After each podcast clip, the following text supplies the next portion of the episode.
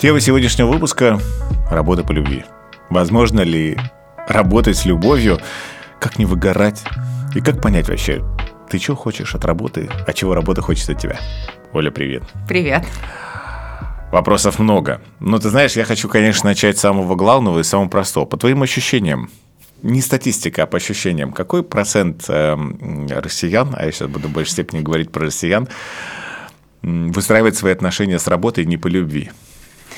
Ну, по статистике, которую я собираю ну, в своем блоге. Статистики, да? А, ну в своем блоге, да, ладно, хорошо. Да, у меня очень особая аудитория, да, это тоже надо да. а, иметь в виду, потому что они уже приходят заинтересованные вообще в теме карьеры. Ну, я бы сказала, где-то процентов 70 точно выстраивают не из любви, а из а, чувства долга, из чувства надо, из вот всех тех ценностей, которым нас так активно учили наши родители и которые мы так активно сохранили во взрослом возрасте. Не по любви мы выстраиваем, потому что мы изначально пошли не в ту отрасль, которую любим, и, и, или нас не научили. А, почему-то, ну, то есть в западных странах эта статистика чисто по ощущениям, она немножко иная.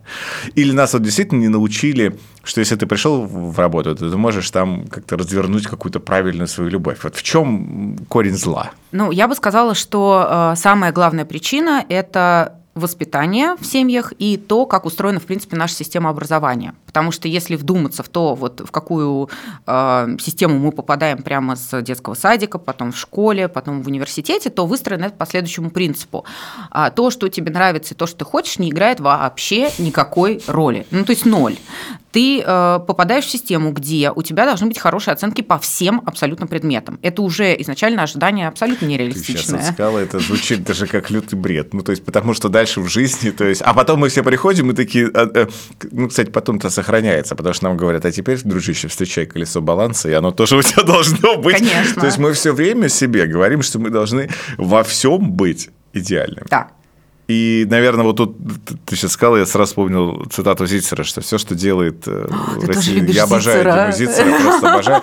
И цитату про то, что, конечно, все, что делает школа, и в чем проблема оценок, э, конечно. что отбивает любое желание и понимание того, что мне вообще нравится, и чем да. я вообще хочу заниматься. Да. И что если нам так сильно нравятся всем оценки, то почему же мы их потом из жизни убрали, что там сказать жене вечером, тебе, знаешь, за секс сегодня троечка, а за ужин два вообще не постарался. Если они нам так так нравятся. А мы не убираем их. Делаем? Самое интересное, что во взрослой жизни, если посмотреть, мы постоянно ставим друг другу оценки, оцениваем. Причем не только в работе, и в личной жизни. Это ты сделал хорошо, это ты сделал плохо, детям своим там так говорим. Поэтому-то вообще оценки нас деформируют надолго, и мы их тащим и в личную жизнь, и всюду. Так что я бы не сказала, что мы их убираем.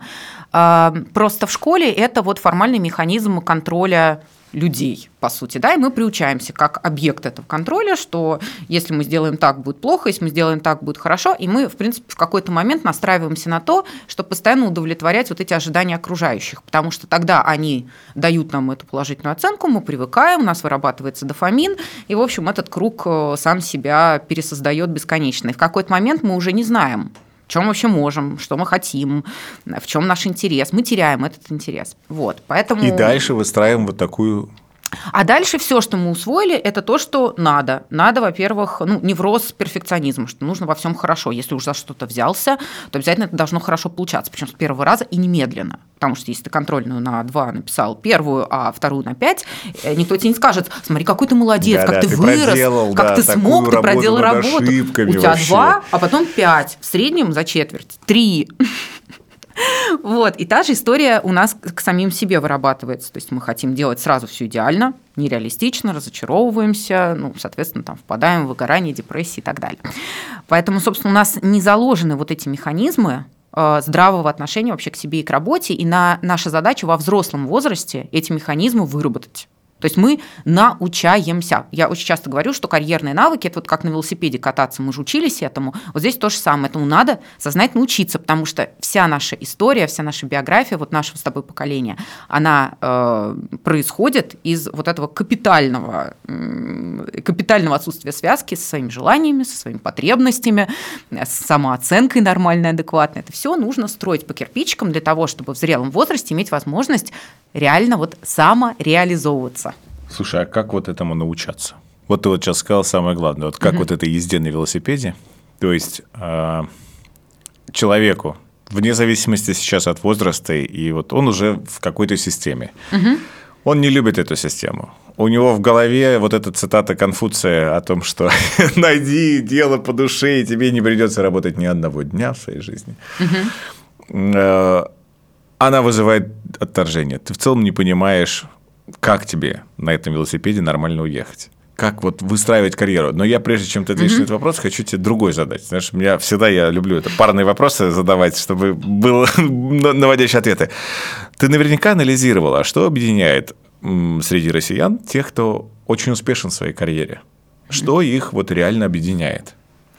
Я не очень понимаю, что мы и сейчас имеем в виду под критерием успешности, потому что вот традиционно... Кто кайфует от своей карьеры. Ага, то есть под успешностью на самом деле ты не имеешь в виду, что он не, зарабатывает там 500 тысяч в месяц, э, директор там и так далее. А Я вот встречал именно... таких, кто тоже от этого кайфует, но очень часто встречаешь как раз тех, кто директоры, которые говорят, забери меня отсюда. Да, да, да. Я хочу в фриланс, я хочу там еще куда-то, я больше не могу. А, успешен от того, что он идет на работу и с работы, что важнее, он идет с улыбкой, и он, в принципе, понимает, что он там делает, и какую часть ценности он привносит, и что работа работа дает ему, и ты знаешь, у него вот такая вот... Вот я сейчас за тебя начал говорить, что, что его... Что объединяет всех этих людей. А, ну, несколько вещей. Во-первых, они э, все э, реализуют, как правило, какие-то важные для себя штуки в работе, какие-то смыслы. То есть для них работа – это не просто работа, а они э, могут там реализовывать свои какие-то ну, потребности, ценности. То есть они чувствуют, что то, чем они занимаются, это важно. Это не какая-то фигня, да, потому что если ты э, каждый день просыпаешься, и ты понимаешь, Круто. что ты фигней занимаешься, ты выгоришь очень быстро. И почему вот, собственно, наше поколение массово сейчас Выгорает, в выгорании находится. То есть ты должен осознавать, что есть какие-то вот важные для тебя ценности. Там, например, я занимаюсь тем, чем занимаюсь, потому что для меня капитально важно менять сознание людей, чтобы вот их жизнь ежедневная становилась лучше. Это прям важно для меня. Это у меня были работы, где это не было важно, да, для там, работодателя, для компании, для ее миссии. Вот важно, чтобы совпадало вот то, что я делаю, как мне это реализовать в моей карьере. Это может быть какие-то ежедневные действия, которые я совершаю, тип проектов, которые я веду. Я это называю у себя мотиваторы в своей системе вот обучения, когда я совершаю ежедневно какие-то э, там, активности, которые угу. дают мне энергию, потому что я вижу в них смысл. Например, там, я хороша в том, чтобы там, говорить на публику или там, вести какие-то тренинги. Это вот э, штуки, которые меня прям зажигают. А есть вещи, которые у меня эту энергию прям высасывают, например, там составление Excel-табличек. Да, это я, да. Это... И я не могу вообще, то есть если я утро начала с Excel-таблички, я потом весь день недееспособна, вообще недееспособна. Точно так же, абсолютно. И я все, что касается цифр. Но подожди, ты вот здесь начала сразу же с шага такого, ты знаешь, мне хочется шаг назад сделать. Получается, что... Не, не, ты начала с того, что ты знаешь свои ценности, и ты знаешь, что для тебя важно. И это очень сложно. Далеко не все знают, То есть, что у них за ценности. Да, и получается, что, соответственно, если ты не знаешь, что ты реализовываешь в своей работе, то работодатель зачастую в нашей стране, он не очень-то способен на то, чтобы сказать, слушай, дружище, давай поговорим с тобой о твоих ценностях. Ну, ну это зависит от уровня компании. В России, Конечно. на самом деле, полно компаний, где реально менеджмент умеет это делать, но большинство людей, конечно, работает не в них. Давай посмотрим ну, правде в да, глаза. Про правду да? в глаза, да, к сожалению, не в них, и, и, и здесь возникает ряд проблем. Ну, то есть получается, что шаг номер ноль это вообще знать немножечко чуть-чуть про себя. Конечно, осознанность. Вот это знаменитое слово, которое многие Затасканное, ненавидят. пресловутое, да, э, но Что важное. такое вот простым языком осознанность? Это понимание себя, своих эмоций и мыслей ну и как следствие реакции да, во внешний мир. А как бы ты рекомендовал вот это вот сделать? У тебя есть какое-то вот внутреннее ощущение, что вот все могут зайти какие-то простейшие практики. Или, знаешь, недавно я, кстати, даже вот увидел в блоге Мифа вышла интересная статья, где была посвящена 200, сам, 200, как правильно, 200, в общем, 200 самых популярных а, э, ценностей, которые есть в целом у людей. И я предложил людям, что, слушайте, выберите. Ну, хотя просто полистайте, посмотрите, потому что что-то хотя бы отзывается, и что-то вот важно прочувствовать через себя. А, и это вот как одна из составляющих того, что людям зачастую даже сложно сформулировать вообще, слушай, а что для меня ценно вообще? Угу. Как, какую ценность я у себя действительно хочу реализовать? Ты про себя сказала, потому что если бы я не работал с психологом, наверное, я бы тоже не мог сформулировать и вообще понимать лучше про Ну, себя. психолог – это, кстати, хороший способ. Вот, просто, опять же, в стране у психологов э, иногда бывает плохая репутация, люди считают, что это какие-то шарлатаны, не пойми кто, к ним зачем идти. На самом деле психолог – это отличнейший инструмент самопознания, и если человек чувствует, что он в депрессии, выгорел, профессионально не реализован, психолог – это, ну, наряду с карьерным коучем, это очень хороший инструмент для понимания себя, своих мотиваций. Карьерный коуч – хороший инструмент, а, но, опять же, и для психолога, и для карьерного коуча нужно немножко созреть. То есть вот люди, которые совсем к этому опыту не готовы, они все-таки не дойдут до Да. этих специалистов. Я бы порекомендовала очень простую практику, которая, кстати, все равно практика психологическая. А, Задавать себе в течение дня минимум 15 раз вопрос, а что я сейчас хочу?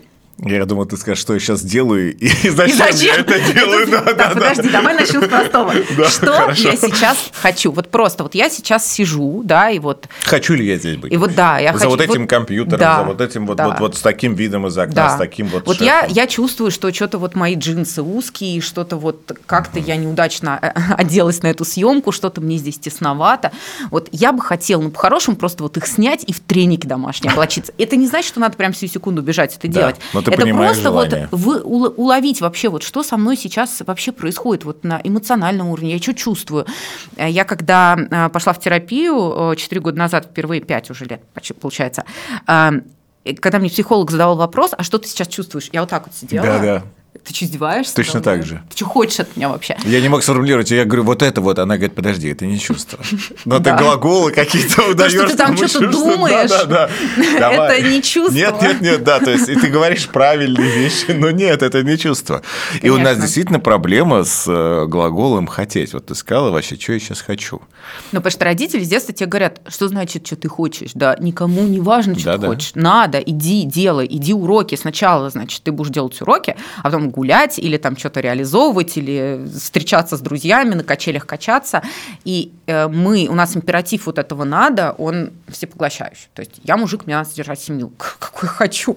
Какая самореализация? Типа, может быть, там моя В жена... жизни, да, Да, да. может. А я, типа, мужик, я должен зарабатывать. Или там, ну, не знаю, другие какие-то вещи. Ну, в общем, эти паттерны общие у нас у всех, да. Поэтому единственное, что может помочь вот эту систему как-то стряхнуть, это Хотя начать, понять.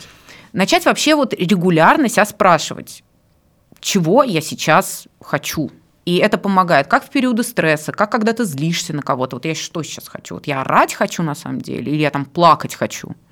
Я ору, потому что на самом деле я хочу плакать, но я не могу себе позволить плакать. Вот сейчас в этой какой-то ситуации, не знаю, мне прохожий на ногу наступил, вот я ору на него, а на самом деле мне больно ужасно, я просто рыдать хочу, да, и, может быть, виснуть у этого прохожего на плече и обнимать его, чтобы он меня пожалел. Но я не могу, и поэтому я ору, да. Вот э, когда мы начнем хотя бы чуть-чуть как-то приближаться к тому, чтобы понимать, что с нами происходит, в этот момент у нас открываются новые возможности. Мы действительно начинаем понимать, а вот профессионально, а вот мне подходит, когда вот руководитель вот так вот со мной сейчас разговаривает. Это вообще мне как? Может быть, кстати, хорошо, может быть, наоборот, это создает мне какой-то позитивный стресс, там, мне что-нибудь такое сказали, что-нибудь такое отчитали, а я такой раз собрался и пошел, что-то креативно сделал. Такое же тоже бывает. Бывает, А очень быть, многие нет. руководители говорят, ты знаешь, я хочу тебя закалить, я хочу, чтобы ты не был таким размазнёй, я хочу, ну и так далее. Ну, главное, чтобы это не превратилось в системный абьюз, но, э, скажем, иногда бывает, что какая-то критика, может быть, как-то конструктивно сформулированная, иногда действительно может вызвать там, желание как-то поменяться, что-то сделать, и ты видишь, что по факту по факту в твоей жизни это хороший результат создаешь. Ты способен уже это отрефлексировать и подумать, «Хм, пожалуй, так, ну вот, да, мне подходит. А в другой ситуации, когда он мне вот так вот сказал, вот я так не хочу, вот так вот мне не подходит. Мы вообще начинаем как-то размещаться в своей собственной жизни, в своей карьере, начинаем осознавать вообще там, мои мысли уместны, мои чувства уместны. И вот отсюда начинается вот это вот э, изменение в сторону, а что я хочу, а какие у меня ценности профессиональные, а что в течение дня дает мне энергию, а что отнимает. Это, кстати, тоже хороший вопрос себе на, на досуге подумать, вот просто на бумагу выписать, в какие моменты, делая что, я чувствую, что я устаю, теряю энергию, скучно становится, а делая что другое, я наоборот такой весь, «А, наполненный энергией, причем драйвом. Ты сказала очень интересную штуку, я обращал внимание, что в России бытует искаженное восприятие того, что дальше понять, допустим, у тебя что-то хорошо получается, и ты это делаешь с удовольствием, угу. а что-то не очень хорошо. И что делают очень многие люди после этого? Они начинают подтягивать то, что они не очень хорошо делают, и что высасывает у них энергию Конечно. до уровня какого-то профессионализма. То есть фактически не усиливают, ну, это ошибка там, выжившего, да, Конечно. и классическая, что не усиливают хорошее и не развивают вот это, не пытаются на этом выстроить какой-то там важный карьерный фундамент. А наоборот, пытаются сделать из себя швейцарский нож. Ну, причем такой хреново сделанный, но такой вот, то есть швейцарский нож там все-таки все есть, и оно, ну и то тоже там половина кто-нибудь когда пользовался вилкой в швейцарском ноже, вы поймете, о чем идет речь, то есть ей не наколоть ничего не получается. То есть это не до нож, но ты при этом вроде бы очень многофункционален. То есть ты можешь в случае чего открыть этим ножом консервную банку, но ты не будешь им открывать в нормальных непоходных условиях. И это действительно очень большая проблема от того, что Конечно. люди не понимают, что у них выжирает энергию, что у них получается лучше, что получается хуже. Это я тебя как раз подвел к тому, что является и что ну, лежит в основе так или иначе, вот э, в моей, по крайней мере, картине мира, в, в основе работы по любви. Угу. И когда ты действительно в работаешь согласованным с собой, не с э, шефом деньгами зачастую, руководителем, угу. там еще чем-то, семьей, а ты работаешь вот в, в полной синхронизации с самим собой. Да. И для меня, наверное, вот если бы я мог сформулировать, вот это вот лежит самое главное в работе по любви. Есть что-то еще, вот на твой взгляд, что, что точно сразу можешь понять, о, этот человек любит то, что он делает. Мне кажется, сейчас самое подходящее время для того, чтобы поставить лайк. Ну вот на самом деле мы прошли сейчас по вот этой э, трехступенчатой системе «хочу, могу, надо». То есть да. мы поговорили про «хочу», это профессиональные ценности, мотиваторы, э, факторы рабочей среды, которые там для тебя важны, типа, не знаю, красивый вид из окна. Э, «Могу» – это то, о чем ты сейчас сказал, что угу. мы должны базировать большую часть нашей деятельности на талантах, на наших способностях и развивать их прицельно, а не пытаться биться вот в стену с тем, что нам прям совсем не дается.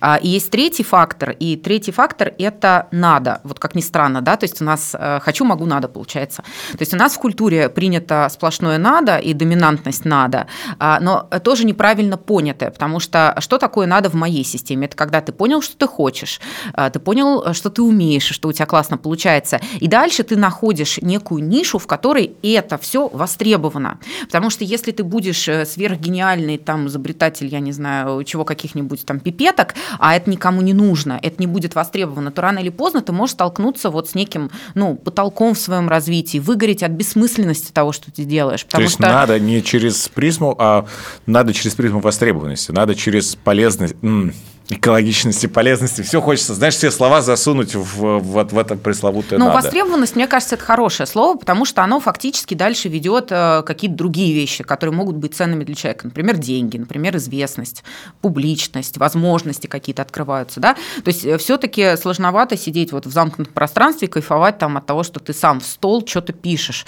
Это какое-то время возможно, но все-таки я бы не назвала это какой-то вот э, длительный такой ну, стабильный профессиональный деятельность животное. Если это никому да, не надо, да. и если ты не получишь обратной связи, что ты знаешь чего, вообще ты молодец. И это, кстати, очень большая проблема от того, что многие работники работают в режиме, когда это вроде бы надо, но им об этом тоже никто не говорит. И даже руководитель mm-hmm. не говорит, что, знаешь, вообще вот ты сделал, вот это очень штука, которая помогла. А, а на самом деле вот достаточно даже бывает зачастую так, такое услышать. И в итоге Конечно. из-за того, что но Недополучаем мы надо. Нет культуры хвалить вообще в целом. То есть у нас э, критическое сознание обычно выходит на первый план, то есть это все хорошо, то есть как бы если сделано все без ошибок, это само собой разумеется. А дальше давай посмотрим, что мы сделали не так и что можем улучшить. У нас нету э, культуры позитивной обратной связи, когда мы разбираем не только ошибки, но и хорошее. Вот я обычно с э, своими сотрудниками в рамках карьеры, я что делаю? Я обычно не говорю там, ты молодец или ты не молодец, потому что для, для меня это все-таки ну, нездоровая вот эта вот оценочная история, я еще могу про это рассказать, почему это вообще это не очень хороший руководящий прием менеджерский. А, важно понять, что получилось из того, что вот я ожидал, что получится, а что не получилось. И дальше, что повлияло на это, и а, там, на, на каких моих навыках это основано, если это хорошее, да, мы должны это закрепить, мы должны разобрать, а что хорошего у меня вышло, почему так произошло, и на основе каких моих способностей и талантов это случилось мы формируем цепочку в голове у человека, которая дает ему подтверждение, что это я, я смог, я присвоил себе свои качества, благодаря которым я добился определенного результата. Это, в принципе, коучинговый прием. Если мы человеку просто сказали, ты молодец, это абсолютно неинформативно. Это э, маленький такой укольчик дофамина, он порадовался 5 минут, а дальше все забылось. А дальше никакого лернинга, да, вот знания полученного не произошло, потому что в следующий раз он пойдет, и вместо того, чтобы сказать, это такая же ситуация, как вот это. Угу. В прошлый раз мы разобрали, что привело к этому результату вот это, а основано оно было вот на этих моих навыках, значит, я могу еще раз эту схему задействовать, и у меня опять выйдет круто. Мне как менеджеру хочется, чтобы мой человек умел вот эти связи простраивать, потому что это называется рефлексия. Я могу еще раз накопленные знания применить в реальности. Если мы просто сказали, ты молодец, ну это просто такой как бы пук воздух, который да, да. ничего не дал. А критика же, она, ну, как бы тоже должна быть с умом сделана, да, мы тоже можем разбирать наши ошибки, но не через призму «ты плохой» или «я тебе теперь не буду платить» или что-то, а через призму «смотри, давай разберемся, а что произошло», потому что, когда мы формулируем вопрос «а что произошло?», предполагаются разные варианты ответа, да, это может быть, что я что-то не так сделал, но также может быть, что были рыночные обстоятельства, э, были конкуренты, что-то, ну, короче, что-то, да, другие люди. Мы даем возможность человеку как бы сохранить лицо в этой всей ситуации. И после этого, создав эту безопасную более-менее атмосферу, мы уже можем выяснять там, а что в следующий раз иначе сделаем, что вообще от нас зависело в этой истории. Может быть, не все зависело, да, на что-то мы повлияем в следующий раз, на что-то нет. Вот для этого нужна обратная связь. Ты вот сейчас затронула очень интересную тему, потому что очень часто разговариваю с руководителями, они в отношении своих сотрудников, когда используют нормативную лексику, то э, говорят об отсутствии ответственности. И они говорят, ты знаешь, что меня больше всего бесит, что он не берет на себя ответственность. Вот он какой-то, ну не то, что без, безответственный, а вот он не берет, он не берет и не пытается это как-то вот дальше, что ему как-то наплевать, он не, не понимает, он не шерит эти все риски безопасные, вот это все, вот, вот мы, мы же должны вот как-то попытаться. И это реальная проблема. И ты вот сейчас как раз сказала, что зачастую уже нам и страшно их взять, эту ответственность, потому что ты понимаешь, что если тебя будут за нее наказывать... Конечно. А у нас вся система построена так, что нас всех наказывают за ответственность. То есть вот, например, в школе мы когда решили задачу по математике не по алгоритму, ну, хорошо, если у нас классный препод, и он поставит нам 5, а в большинстве случаев что произойдет? Нам поставят 4, скажут, да, ты, конечно, смог, но как бы ты решил не так эффективно, или не так, как я показывал, не в рамках системы, которой я обучаю, ну и так далее. И мы запоминаем, что отличаться – это плохо, вообще что-то такое делать, что-то такое сверхстандартное плохо, поэтому мы убиваем человеку а, аппетит риска, да, то есть мы вообще как бы создаем людей, которые вот умеют только в рамках ходить, в шорах таких, и видят только вот мне дорожку. Значит, не высовывайся. Протоптали, да, да. я по ней, я по ней, я, и у меня там все, если я куда-то зайду, там, да, мне не будут платить, меня накажут, меня уволят. И, кстати, часто это правда. Их реально накажут, уволят, э, там, оштрафуют. Это Реальность правда. именно такая. К сожалению, во многих компаниях. И вот получается, что помимо того, что у нас есть собственные ограничивающие суждения, которые не позволяют нам достигать карьерного Олимпа и работы по любви. И есть еще и реальные факторы рынка, Конечно. которые происходят. Но хорошая новость в том, что как только мы начинаем со своей головой разбираться, и оттуда таракашек всех повыгоняем, мы начинаем выбирать другое, строить по-другому отношения с другими людьми, и мы начинаем свою личную реальность менять. То есть вот э, что не понимает большинство людей, когда приходят ко мне в блог. Им кажется, что это какая-то Ольга рассказывает про какую-то там как волшебную жизнь. Нет, волшебную жизнь, а, которой на самом деле нет. Жизнь, типа да. первый человек, э, сталкиваясь с моим блогом, он очень фрустрирован, потому что такой, да ладно, да вы все врете, эти блоги блогеры, э, мошенники, они рассказывают про какую-то жизнь, которой нет. Вот это один процент компании, а я там на заводе, меня за каждое да, опоздание на так, минуту да. штрафуют, типа вы там с ума посходили в своем инстаграме, условно говоря. А, а потом... В его картине мира это чистая правда. Безусловно, но просто я-то таких, как он, вижу да, там, сотнями тысяч в год, и а, они проходят вот эту эволюционную стадию, когда, да, я сначала вот в этом негативе, я фрустрирован, потом я что-то начинаю замечать, что-то потихонечку менять, меняю, меняю, меняю, меняю, и тут я такой начинаю видеть возможности там там, где их нету. Еще вчера мне казалось, что это единственный работодатель в моем городе. А, и если я оттуда уйду, я никогда больше не найду работу. И что только так можно а, общаться, так строить взаимоотношения, потому что так принято, потому что так делают все мои знакомые, мои друзья. У меня есть мой круг, на который я ориентируюсь, и это все люди, с которыми я рос в одной песочнице, работал и так далее, и так далее. И тут этот человек начинает потихонечку согреваться о другую реальность. И он такой, ха, а что, а вот так бывает? А да? Хм. А если я здесь попробую? А вот если я так? А тут я посопротивляюсь, а тут я слово скажу, а тут я на встрече по-другому э, выступлю, а тут я так начальнику предложу. И хоба, хоба, эта вся ситуация начинает каким-то образом раскручиваться, но она же не эзотерически или магически раскручивается, она раскручивается, потому что человек меняет свое поведение да, и мы э, потихонечку эту границу начинаем ходить где-то с работодателем, там потихонечку начинаем другие возможности искать. А потом эти люди там через там, год мне пишут, Ольга, я была такой вообще серой, я ничего не понимала, я там злилась, отписывалась от вас три раза, это вообще классически. Ты пока от меня три раза не отписался, ты результат не получишь. И на третий раз я все-таки поняла, я все-таки сделала это шаг, и я теперь там вот там-то, там-то, там-то, и наконец-то до меня дошло, что я вообще влияю на то, что со мной происходит. Вот, и в этом как большой-большой секрет, что каждый человек в рамках... влияет да. на то, что с ним происходит. Да, вот в карьере просто на очень большое количество процентов. Даже если он в полной жопе находится, он все равно влияет. Я могу говорить слово жопа? Конечно, да. Ты сейчас это сказала, а я вспомнил, я брал интервью Бронислава Виногродского, он как раз, у него есть любимый анекдот, сейчас вот сказала про влияние, я вспомнил его любимый анекдот, что «Марья Ивановна, а как так получилось, что вы из учительницы стали валютной проституткой?» Ты знаешь, Вовочка, не знаю, может быть, просто повезло. Поэтому ты ответи за то, ну, как бы реально, за свои действия, и это очень большая проблема. А к тебе люди, когда приходят, ну, я знаю, что у тебя есть а, твоя методика и прочее, а люди очень часто, когда начинают заморачиваться на тему карьерного вообще своей карьеры и, и, и чего-то еще, они начинают проходить разные там профильные тестирования разные, угу. стараются их всех, ну не всех, но многих прогнали через диск, через другие сервисы, позволяющие так или иначе что-то оценивать.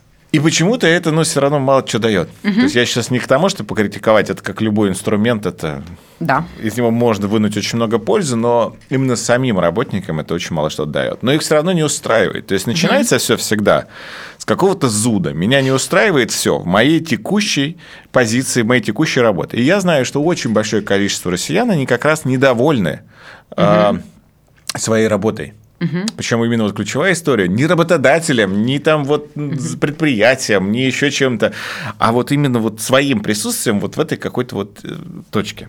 С чего мне начать?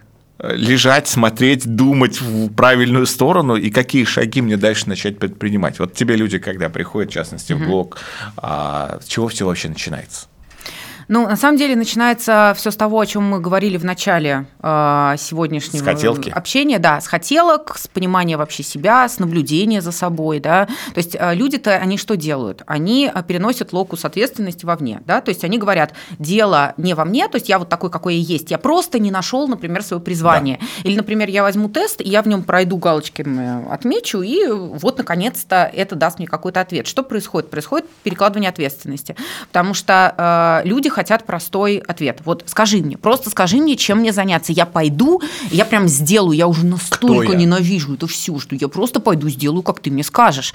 А я ему говорю, я не могу тебе сказать, потому что я, я тебе скажу, но это не будет э, верным для тебя ответом, возможно. Мне в этом плане, знаешь, очень понравилась твоя э, цитата. Ну, я когда же готовлюсь, выписываю, в частности, э, цитаты, чтобы, среди прочего. И ты вот сейчас сказала, и меня прям сразу же отозвалось, потому что у тебя есть реально очень здоровская цитата. Ой, как у меня много про тебя выписано.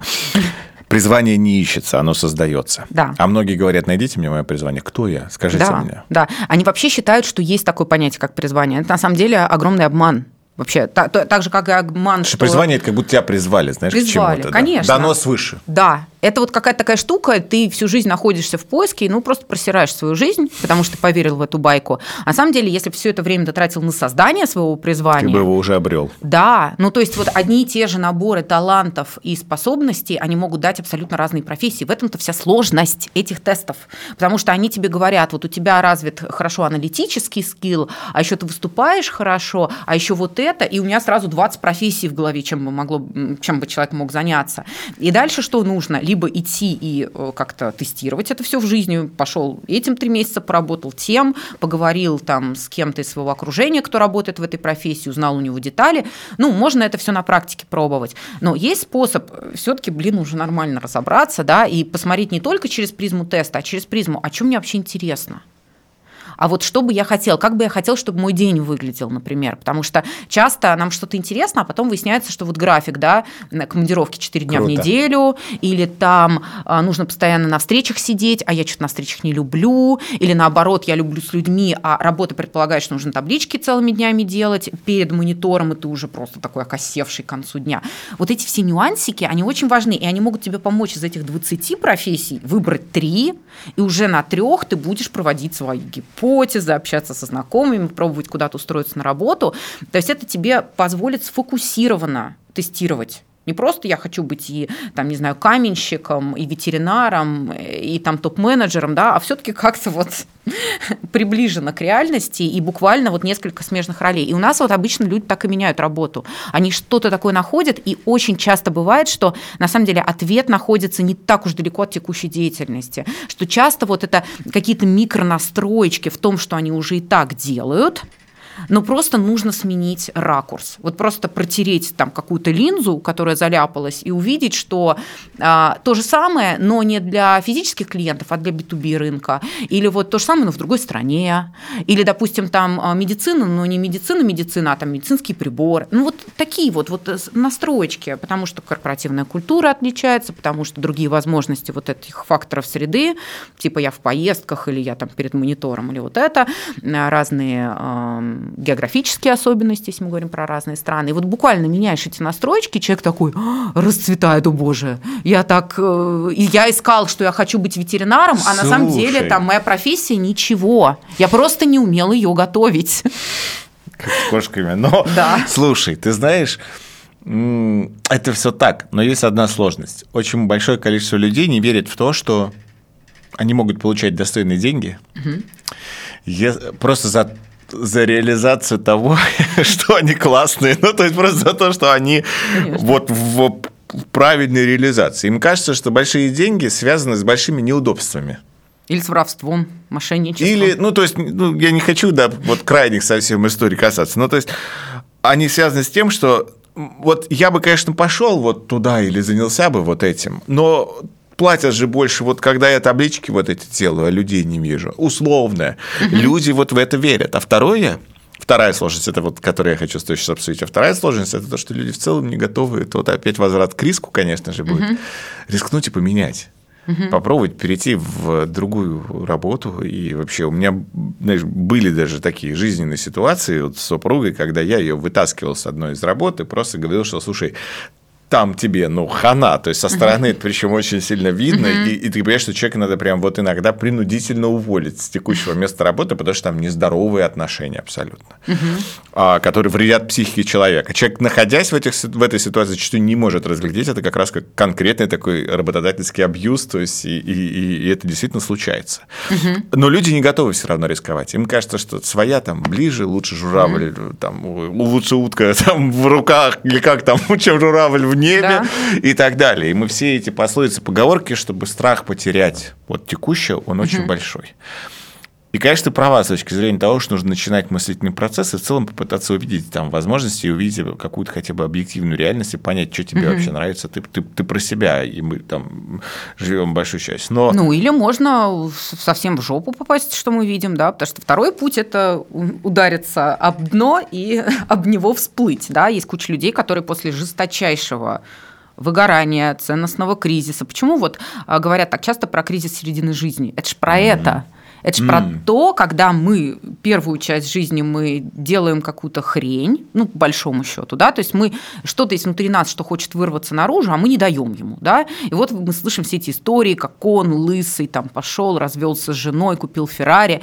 Это не про то, что он хотел Феррари, это про то, что в, в нем с 10 лет живут нереализованные да. его желания, и он просто уже больше не может, ему уже надо как-то это самовыразить. Вот, вот чтобы не превратиться в дикого человека, который потерял весь свой круг общения, который э, в депрессии, в алкоголизме, э, там уже снюхался, сторчался, вот хотя бы ради этого нужно подумать о том, что у нас психика все-таки имеет свои какие-то там ограничения по ресурсам, да. и нужно успеть сделать себе хорошо до того, как это просто нас понесет в какую-то э, непонятную степень. Ты знаешь, что при этом, конечно, возникает здесь а, очередная сложность. Недавно я общался с моим другом, и он говорит, ты знаешь, мне пора менять мое место работы, потому что я достаточно давно работаю в этой компании. И я говорю, а это единственный критерий? Ну, то есть, я реально, у меня был такой вопрос. Потому что бытует, ну, это, кстати, классный вопрос. Бытует мнение, ну, что действительно, что там, если ты 7 лет проработал в одной компании, меняй ее, потому что ты достоин большего. Ну, не достоин большего, а надо, типа, вот как-то, а, какое-то какое обновление. И получается, что люди ориентируются не на свои, опять же, желания, а на какие-то внешне заданные критерии. Конечно. То есть, школа и институт нас разучил совсем слушать себя и, и, и прислушиваться к себе и понимать вообще, а что может тебя вообще все устраивает. И я уверен, что есть большое количество людей, которым кажется, что они работают не по любви, а на самом деле они просто на это так смотрят. И э, у меня есть родственники, с которыми я когда сажусь и начинаю разбирать, и говорят, не, подожди, давай разберемся. То есть, что конкретно тебя сейчас не устраивает в твоей работе? Ты начинаешь с человеком просто говорить, угу. и ты понимаешь, что у него все вообще зашибись. И он на своем месте, и он вот там, и, и, и, и, и, возможно, есть просто какая-нибудь одна дура или самодур на работе, который, ну, и, и которого можно там, опять же, удалить из горизонта. И, Но это и... вот как раз вопрос о том, что ты подкручиваешь какие-то винтики, и сразу как-то легче и лучше становится себе на текущем месте. Почему у нас так много таких кейсов? Именно поэтому. Так что здесь меняет картинку? То, что приходит какой-то осознанный человек, и со стороны начинает задавать вопросы. У человека да. собственный процесс Не запускается. Не ответы, а вопросы. Вот и он такой, такой слушает и думает, а действительно, а вроде все нормально, да? А почему? Потому что нет механизма рефлексии. Я все время говорю, там один из э, топ-карьерных навыков рефлексии. Все такие, опять она что-то умное сказала, какое-то слово, которое мы что не знаем. Это? А это банально. Да. Я что-то сделал, я подумал, что это было. я уже приводила пример. У меня не получился проект. С чем это было связано? на каких моих навыках это было основано, чего мне не хватило, что я могу сделать в следующий раз по-другому. Все, я сейчас привела пример рефлексии. То есть мы не просто пробежали, как э, пролетели как фанера над Парижем, над каким-то проектом, мы сели и разобрались, а что это было вообще? И вообще вот если у людей будет сформирована практика вообще думать, а что это было? Вот я сейчас наорал на жену, что это было со мной вообще? Да, да. Я что чувствовал-то в этот момент? Я что думал в этот момент? Про кого я думал? Что Потому что очень часто это не связано как раз с человеком, на которого ты орал, и вообще не с этим событием. Конечно. И, и не с этой ситуацией. И вот в твоем примере человек так начинает себе, как бы это вот самокоучинг называется, он начинает сам себе другие истории рассказывать. Он такой, а работа-то неплохая, а смотри-ка, я научился хорошее подмечать, а вот здесь было круто, да, то есть мы как бы его вот этими вопросами немножко поднимаем над ситуацией, заставляем вообще как бы с другой точки посмотреть. И он такой, да, если так, то разобрать, а вот, вот это вот все хорошо, а вот здесь вот эти вот штучки мне не нравятся, а я сейчас найду способы, как их улучшить, а я пойду и, наконец, спрошу, а можно мне пересесть из этого темного чулана в, на место с окном, он такой, хм, и энергии больше, и сил что-то, и витамина D можно поменьше концентрацию пить каждый день.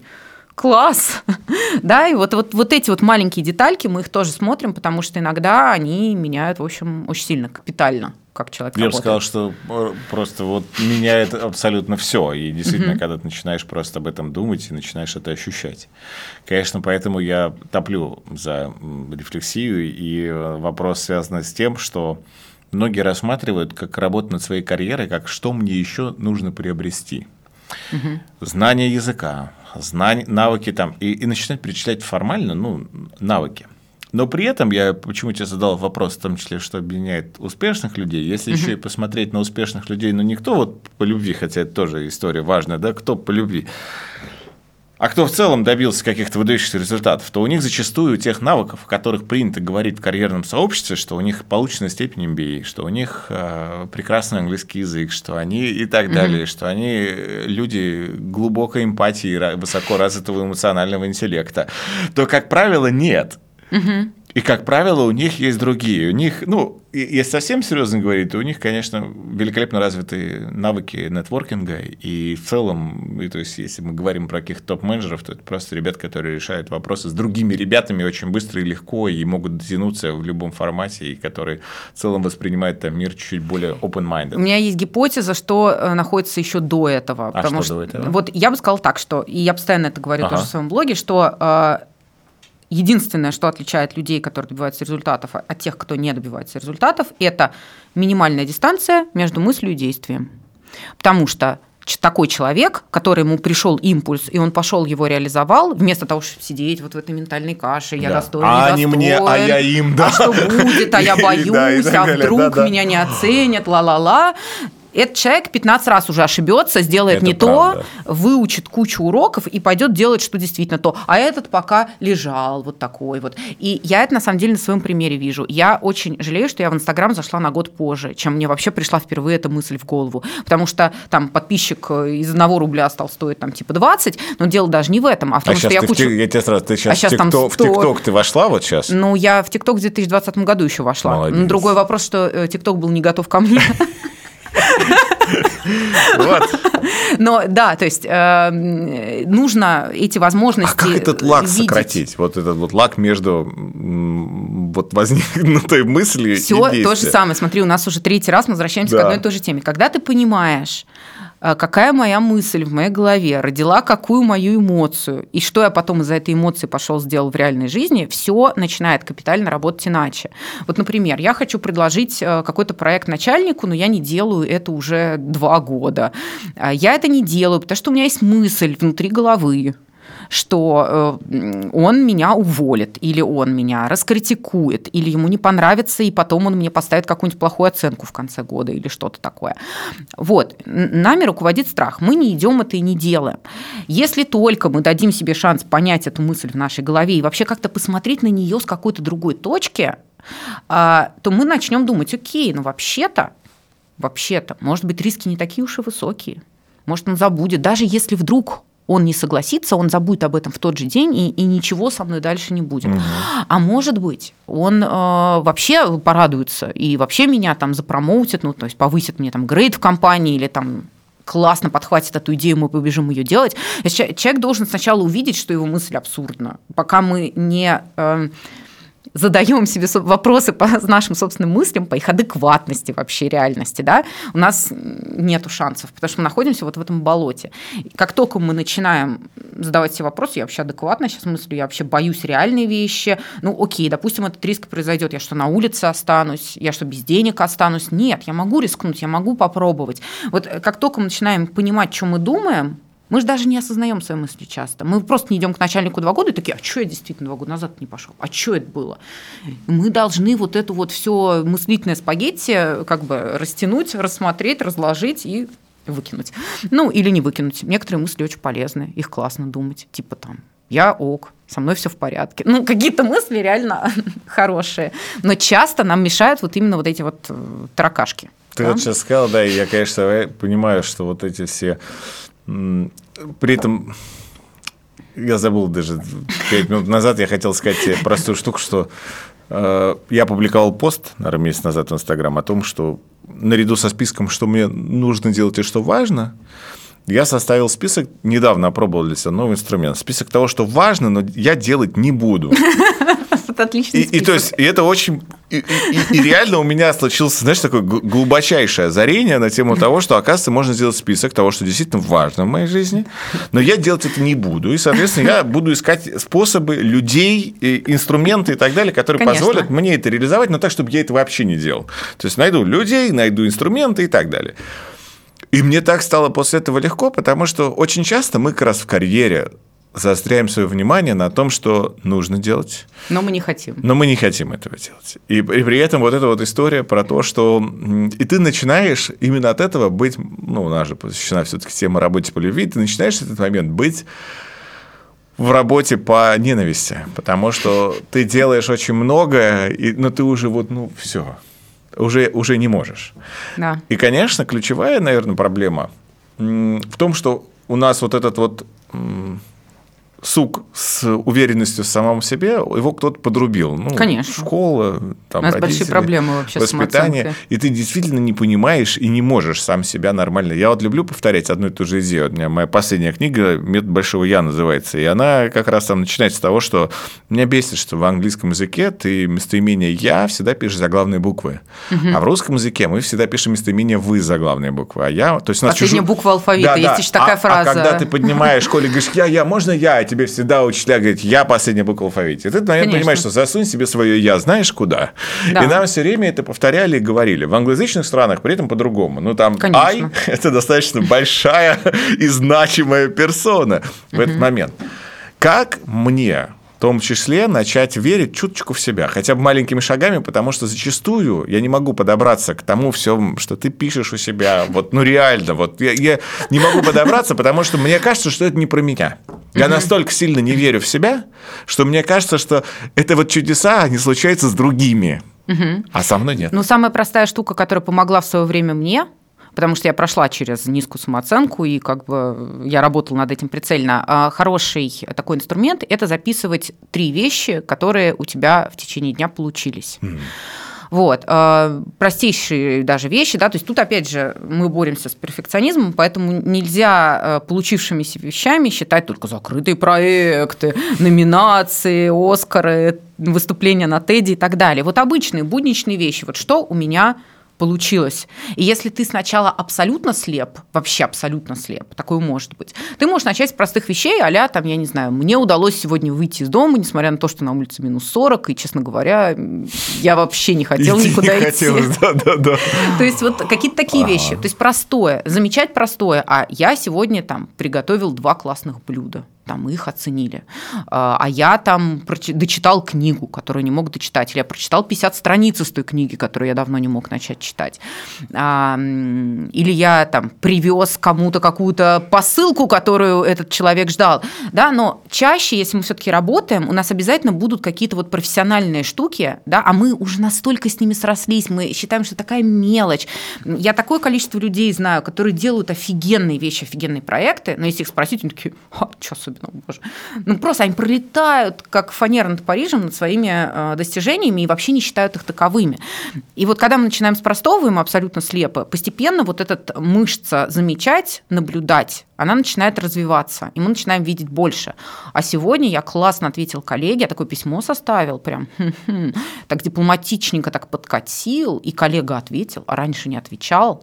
А сегодня на встрече э, с нашей командой я такое сказал, и вот я заметил, с каким восхищением на меня посмотрела коллега из другого отдела, потому что явно она была со мной согласна, и это проблема для нее тоже.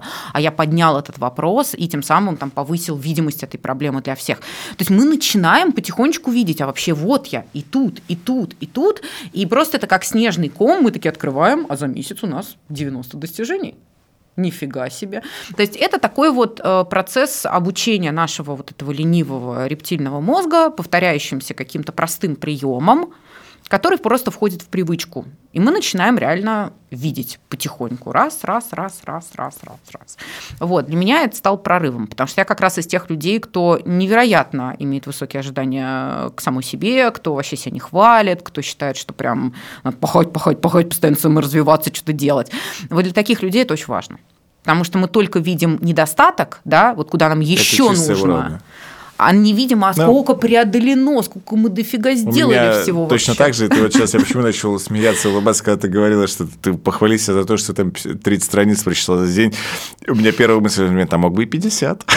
Конечно. То есть первая мысль, с одной стороны, похвалила, с другой стороны, а что не 50-то? Ты что, не мог 50? И вот это вот стандарт, который Но фишка в том, что ты, когда э, это делаешь, у тебя есть возможность эту мысль вторую заметить. Да, да. Так-то ты ее все равно произносишь. Нет, так бы я не заметил. Да, но ты ее не бы... замечаешь. Ты просто для тебя вот этот самопиздинг, как да, я это называю, это просто привычная верно. форма жизни. А тут ты такой, хо, 30, хм, нет, я запишу, мне сказали записать.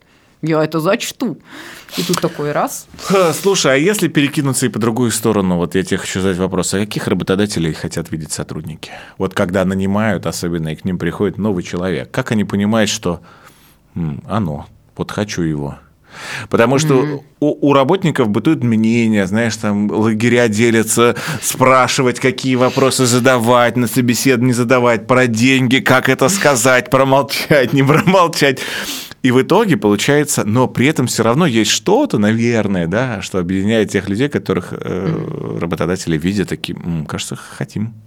Слушай, ну, мне кажется, нам нужно определиться, про каких работодателей мы говорим, потому что и какой уровень позиции и так далее, потому что, да, есть реальность того, что где-нибудь в российских регионах есть абсолютно э, там, ну, ужасные корпоративные культуры, какие-то люди, которые э, просто вот как надзиратели в тюрьмах, да, и они называют себя руководители, и они будут ждать там исполнительных серых, э, ну, там будут какие-то свои требования. Я могу рассказывать вот про то, э, кого я считаю там адекватными работодателями, компаний, в которых реально классно развиваться, какие-то международные международные обычно крупные бренды э, со здоровой, там, ну, около бирюзовой, назовем ее так, культурой. Э, обычно в таких компаниях отсутствует жесткая иерархия. И что это означает? Это означает, что по определению нужны люди, которые умеют самоорганизов...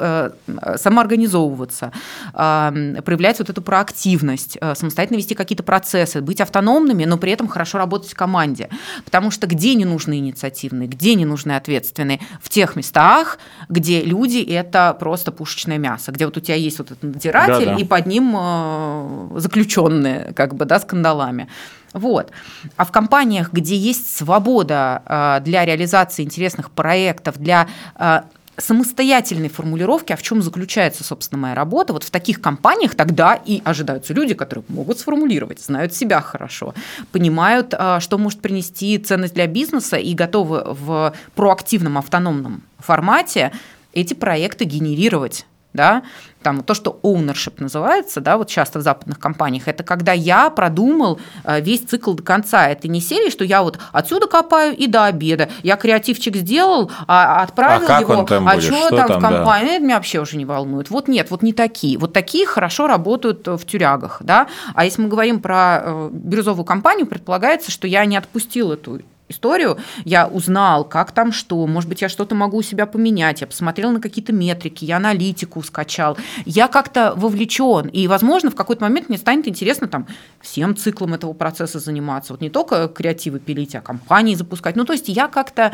себя вижу здесь э, совладельцем этого процесса, и потихонечку вот у меня вырабатывается ментальность, что я как бы совладелец бизнеса, я о нем думаю, не с позиции, что мне нужно в 6 уйти, потому что что ребенка из садика надо забрать, да. а с позиции, что у меня есть некий процесс и некая задача, и я ее пока не выполню, а, ну, мне важно. Вот я буду думать об этом как-то вот, Для вот меня про важно это. это сделать. Слушай, а почему, на твой взгляд, очень многие работники не любят своих руководителей?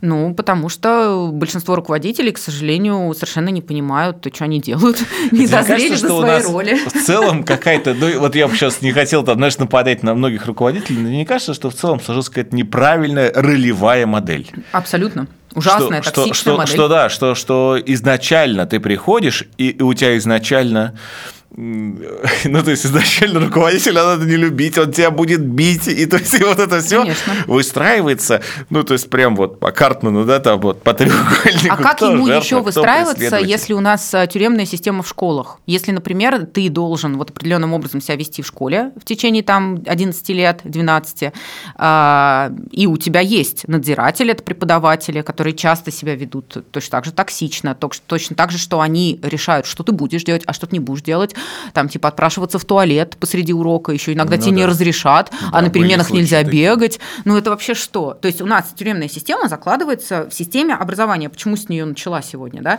Что ты в школе, и в университете. И, конечно же, потом, что происходит вот по треугольнику Карпмана, те, кто были жертвами, хотят стать абьюзерами Потому что а, как, а какой вариант в этой иерархии? Только абьюзер стоит в центре этой системы, да. и он дальше вот этих всех погоняет. У, у него, по ну. крайней мере, нету. Ну, может, есть там вышестоящий абьюзер, которого он там Конечно, а там ну свой, да, да, а да. он жертва по отношению да, к своему он следующий начальнику. треугольник. Мы да. по-другому не умеем, но, к сожалению, у нас безвыходная ситуация, мы должны этому научиться. То есть мы должны научиться жить иначе, а, и для этого вот, э, ну, ну, нужны новые ролевые модели, люди, которые, скажем так, становятся руководителями не потому, что они хотят больше зарабатывать, потому что обычно так, да, вот мы все очень ограниченно мыслим про карьерные траектории и считаем, что только вертикальный путь приносит деньги. И мы думаем, сейчас я стану руководителем, я, например, буду больше зарабатывать. Не, а я, а может быть, вообще думают, не я готов. наконец-то смогу вот этих собак бить, и у меня не будет никакого, почему я коснулся что там вышестоящий, что там нужно, у тебя есть треугольник, все время есть вышестоящий треугольник. Конечно.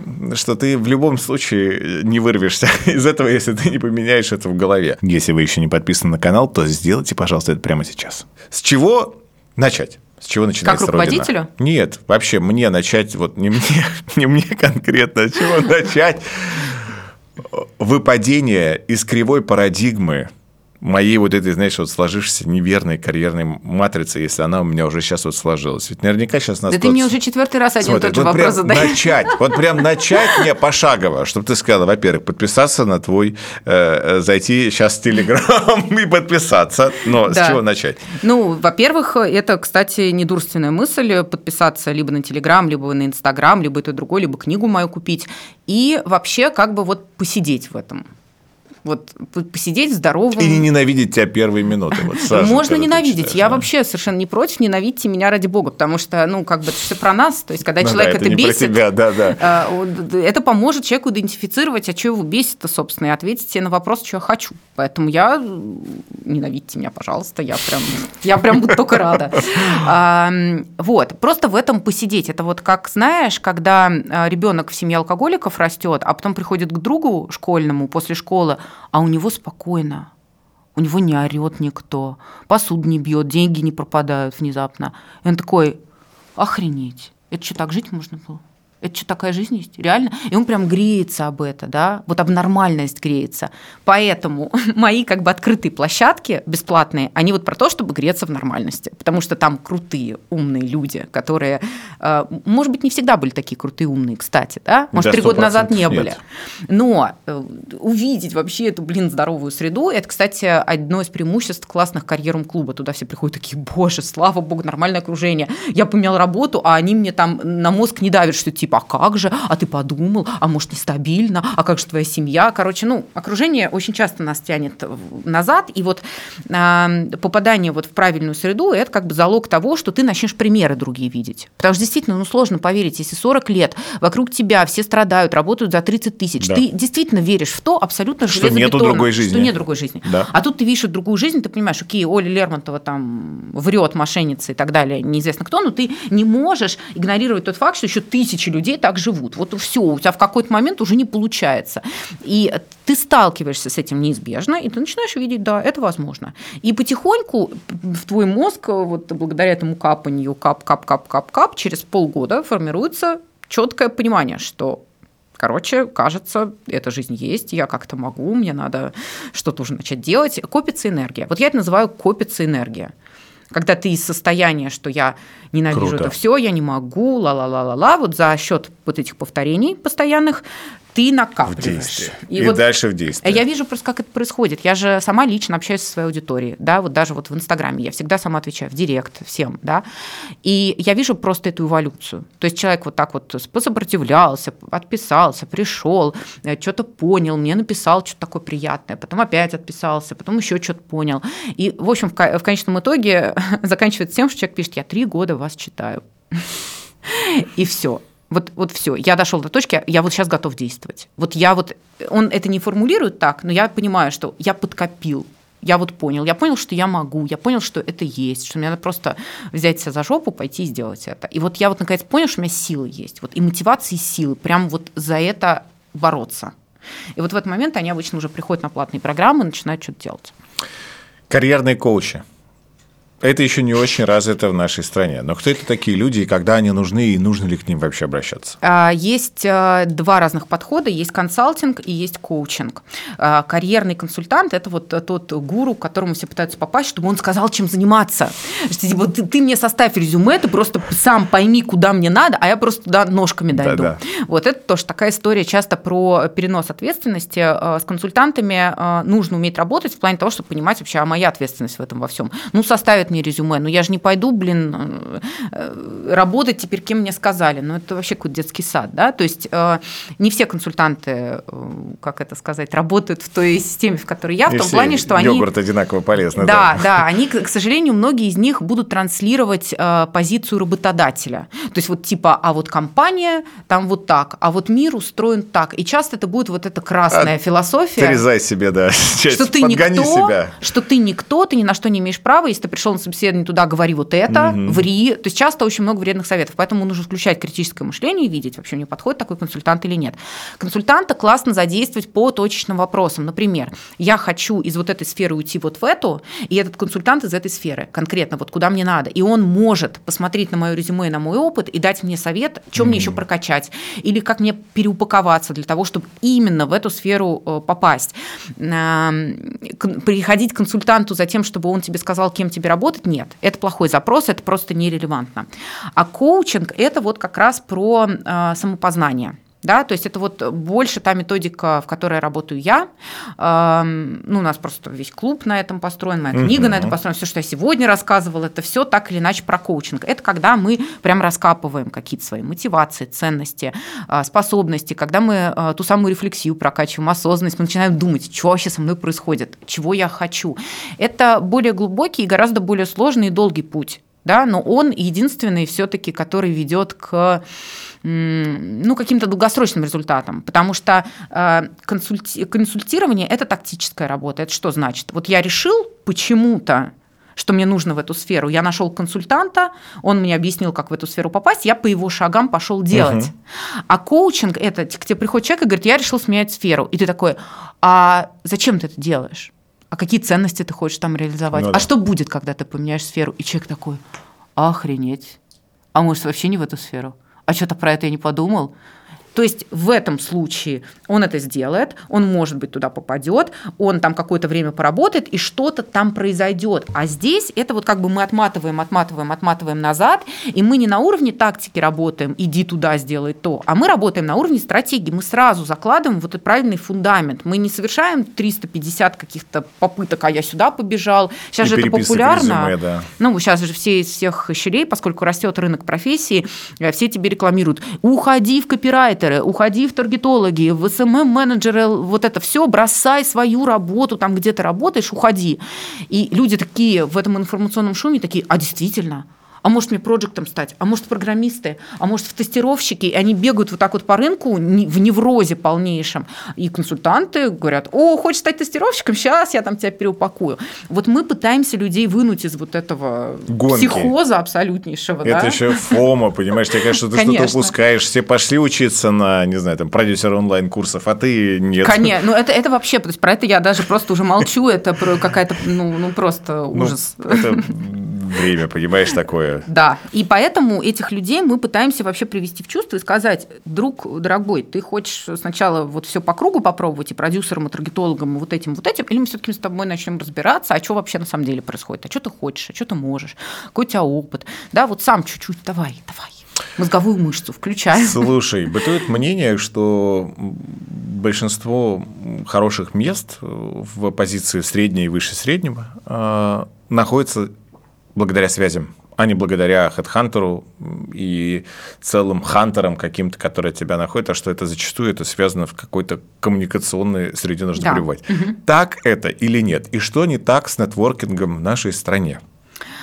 Вот я бы хотела просто разделить понятие блата и нетворкинга, вот. потому что у меня ощущение, что ты сейчас говоришь про блат. Угу. А... Нет, я как раз имел в виду нетворкинг, а, но ты правильно, что ты сказал. Но ты правильно, ты правильно как раз э, подвела, потому что я хотел понять, э, где э, то деление блата и нетворкинга. Деление следующее, что если ты находишь работу через нетворк, то твои квалификации, опыт, компетенции все равно важны. А в блате нет. А в блате нет. Э, блат – это вот то, что в английском языке называется непотизм. Это когда тот факт, что вы родственники или друзья, или какие-то факторы начинают давлеть над факторами э, ну вот, профессиональными. Таланта. Профессиональными. Ну, то есть, как бы я взял ее, потому что она моя сестра, и не важно, что она на эту работу не подходит. Да, да, я понимаю. И, и вот это явление разрушительное для бизнеса, для общества, для всего. А, нетворкинг – это когда ты получил э, такой некий шорткат, то есть фаст-трек, некий к роли или к ситуации, к какому-то ресурсу, потому что это не обязательно только в карьере. Но для того, чтобы им все-таки воспользоваться и получить его, ты все равно должен быть квалифицирован.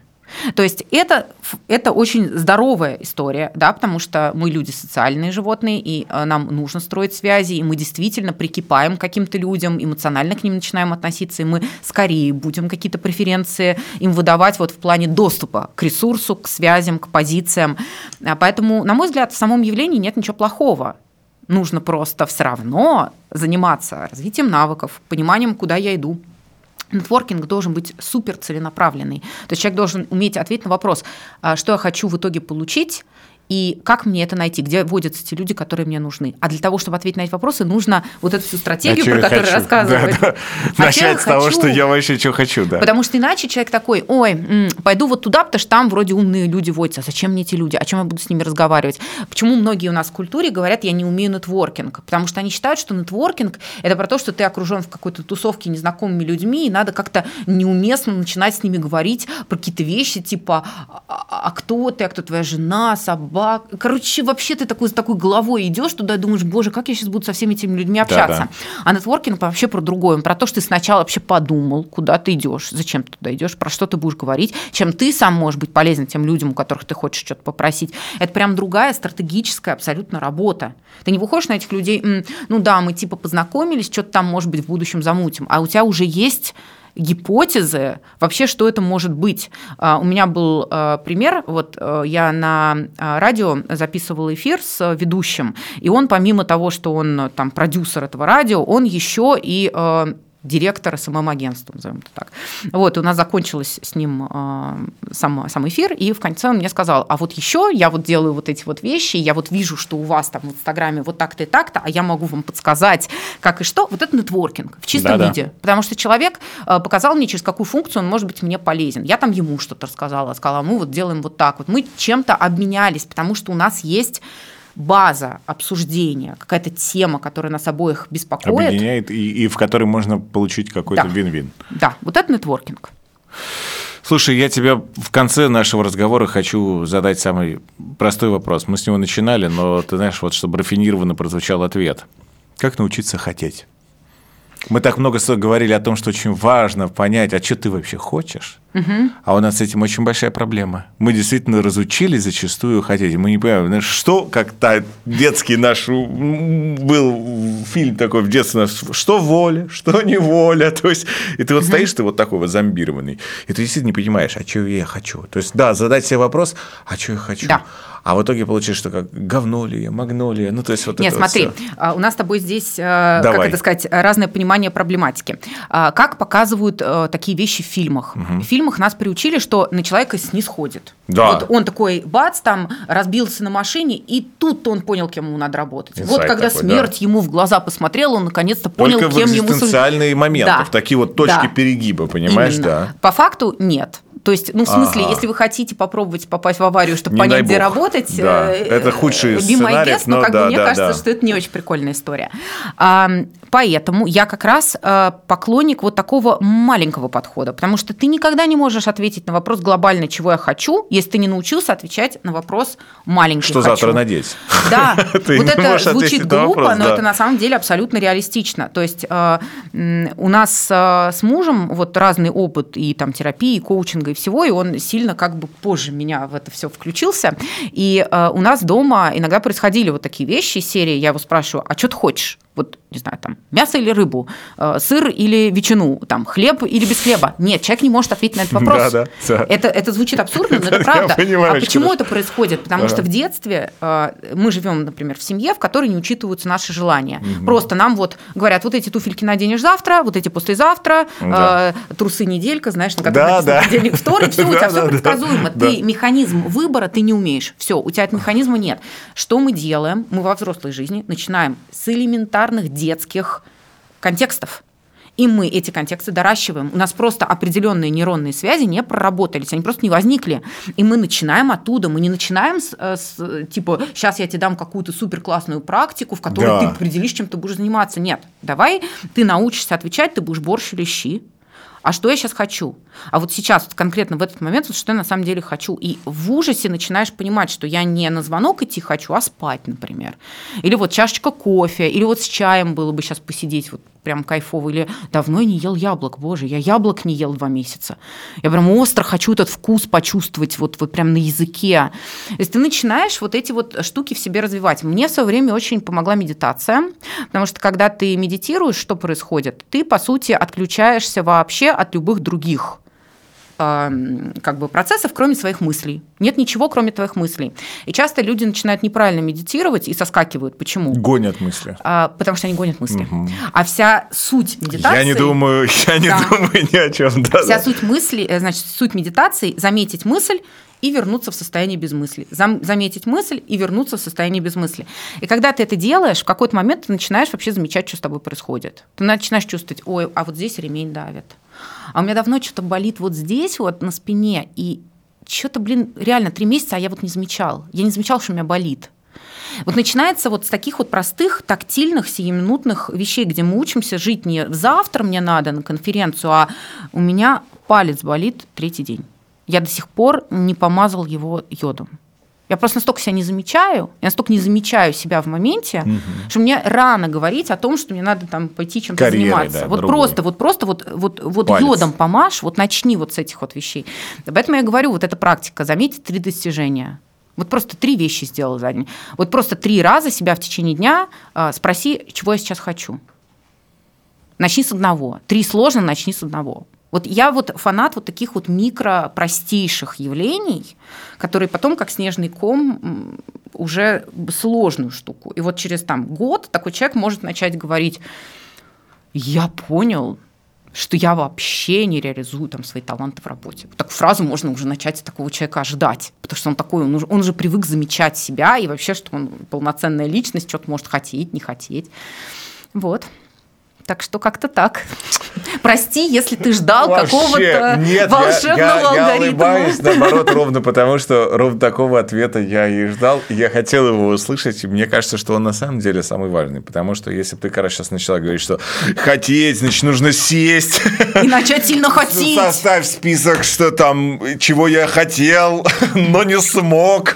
Феррари хочу, знаешь, там вот с каких-то таких вот э, историй. А действительно все, конечно, как там этот круг, да, кого обвинить, там, родители детства и прочее, да не надо никого обвинять, просто ну, вернись и, и начни хотеть каких-то простых базовых вещей для того, чтобы дальше это поширить на карьеру, на любимого человека, на вообще страну, на, на, на все, и понять, что, а может, это все нормально, а может, ненормально, но ты должен понять, что ты хочешь, потому что хватит ныть. ну, то есть, э, переформулируй свое нытье в какие-то хотелки, и тогда это будет как-то здоровее. Тогда и шанс из нытья выйти и что-то получить рукой тогда Ой, в своей реальности. Это точно. Спасибо тебе огромное за этот замечательный разговор. А, у нас в комментариях будут там все твои ссылки и возможности на тебя подписаться, и там тебя ненавидеть. Не надо ненавидеть в ленте.